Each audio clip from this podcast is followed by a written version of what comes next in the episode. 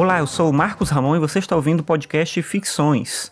Ficções é um podcast sobre filosofia e você pode ouvir os episódios no meu site que é o marcosramon.net barra ficções. Aqui eu trago também alguns episódios sobre outros temas, sobre coisas do cotidiano, sobre tecnologia, sobre arte, mas o foco principal é filosofia e hoje eu vou falar sobre o romantismo filosófico, o romantismo e a modernidade.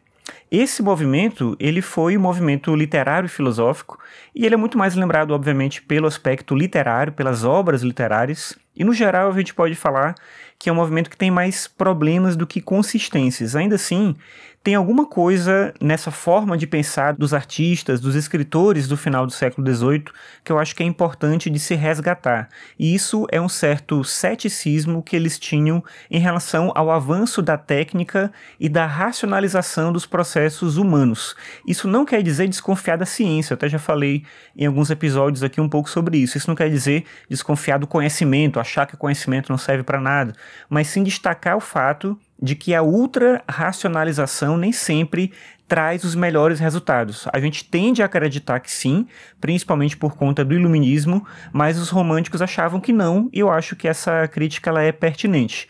O Kant, por exemplo, que era um filósofo iluminista, acreditava que não existia excesso de razão.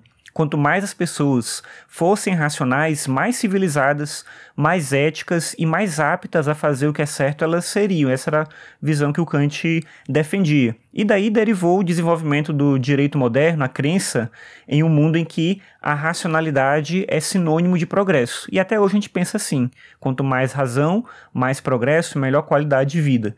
Do ponto de vista da comodidade, da técnica, da tecnologia, das coisas que nos cercam e nos ajudam a viver com mais facilidade, eu acho que não tem dúvida. A gente vive mais, a gente vive melhor e com mais qualidade do que em qualquer outra época da história humana.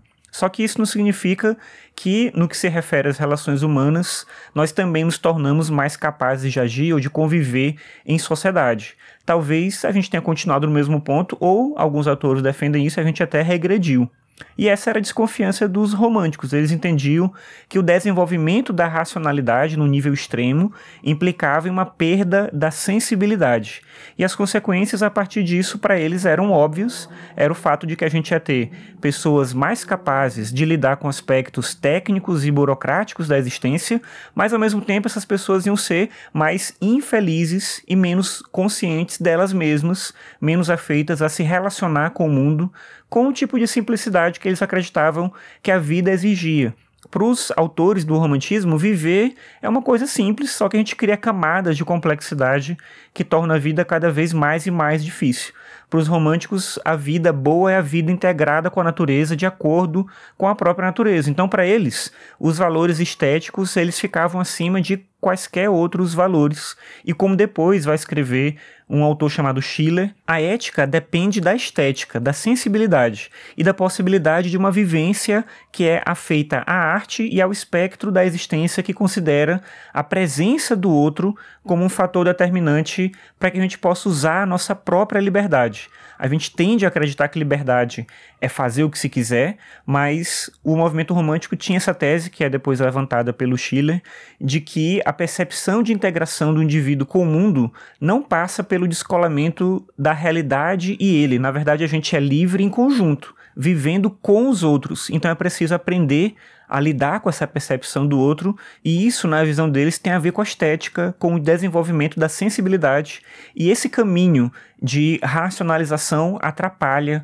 esse processo. E é justamente isso que a gente vê no livro da Mary Shelley, que é o Frankenstein, o monstro criado pelo cientista. E aqui só uma observação porque a gente tende a chamar o monstro de Frankenstein, mas na verdade o cientista é o Frankenstein, o Dr. Frankenstein, e o monstro que ele cria no livro não tem nome.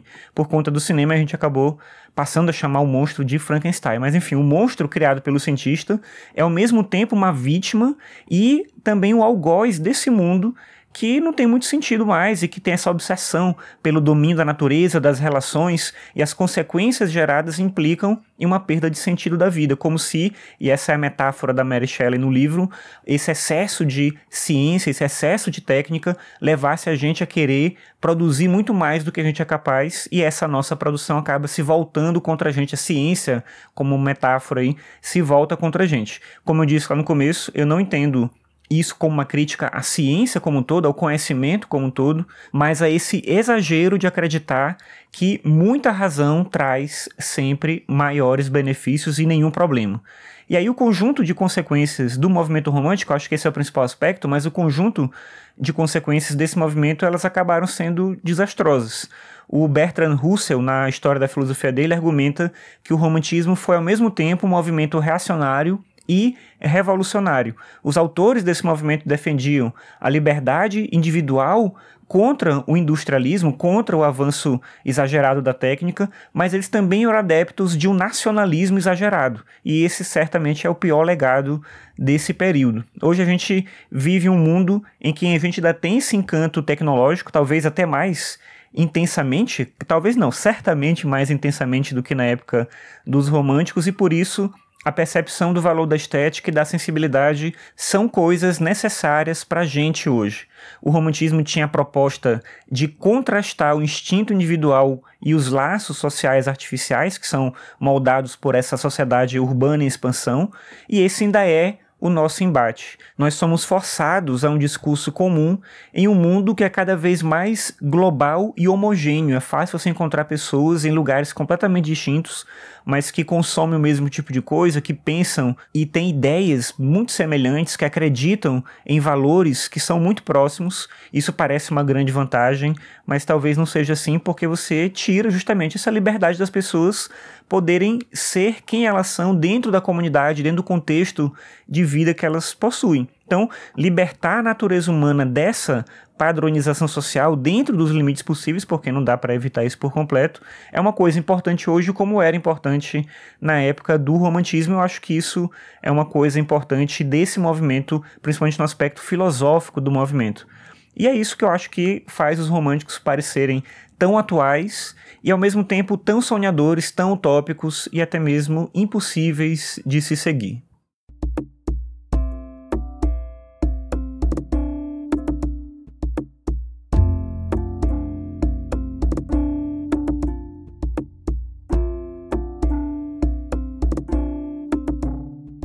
Obrigado por ouvir mais esse episódio aqui do podcast Ficções.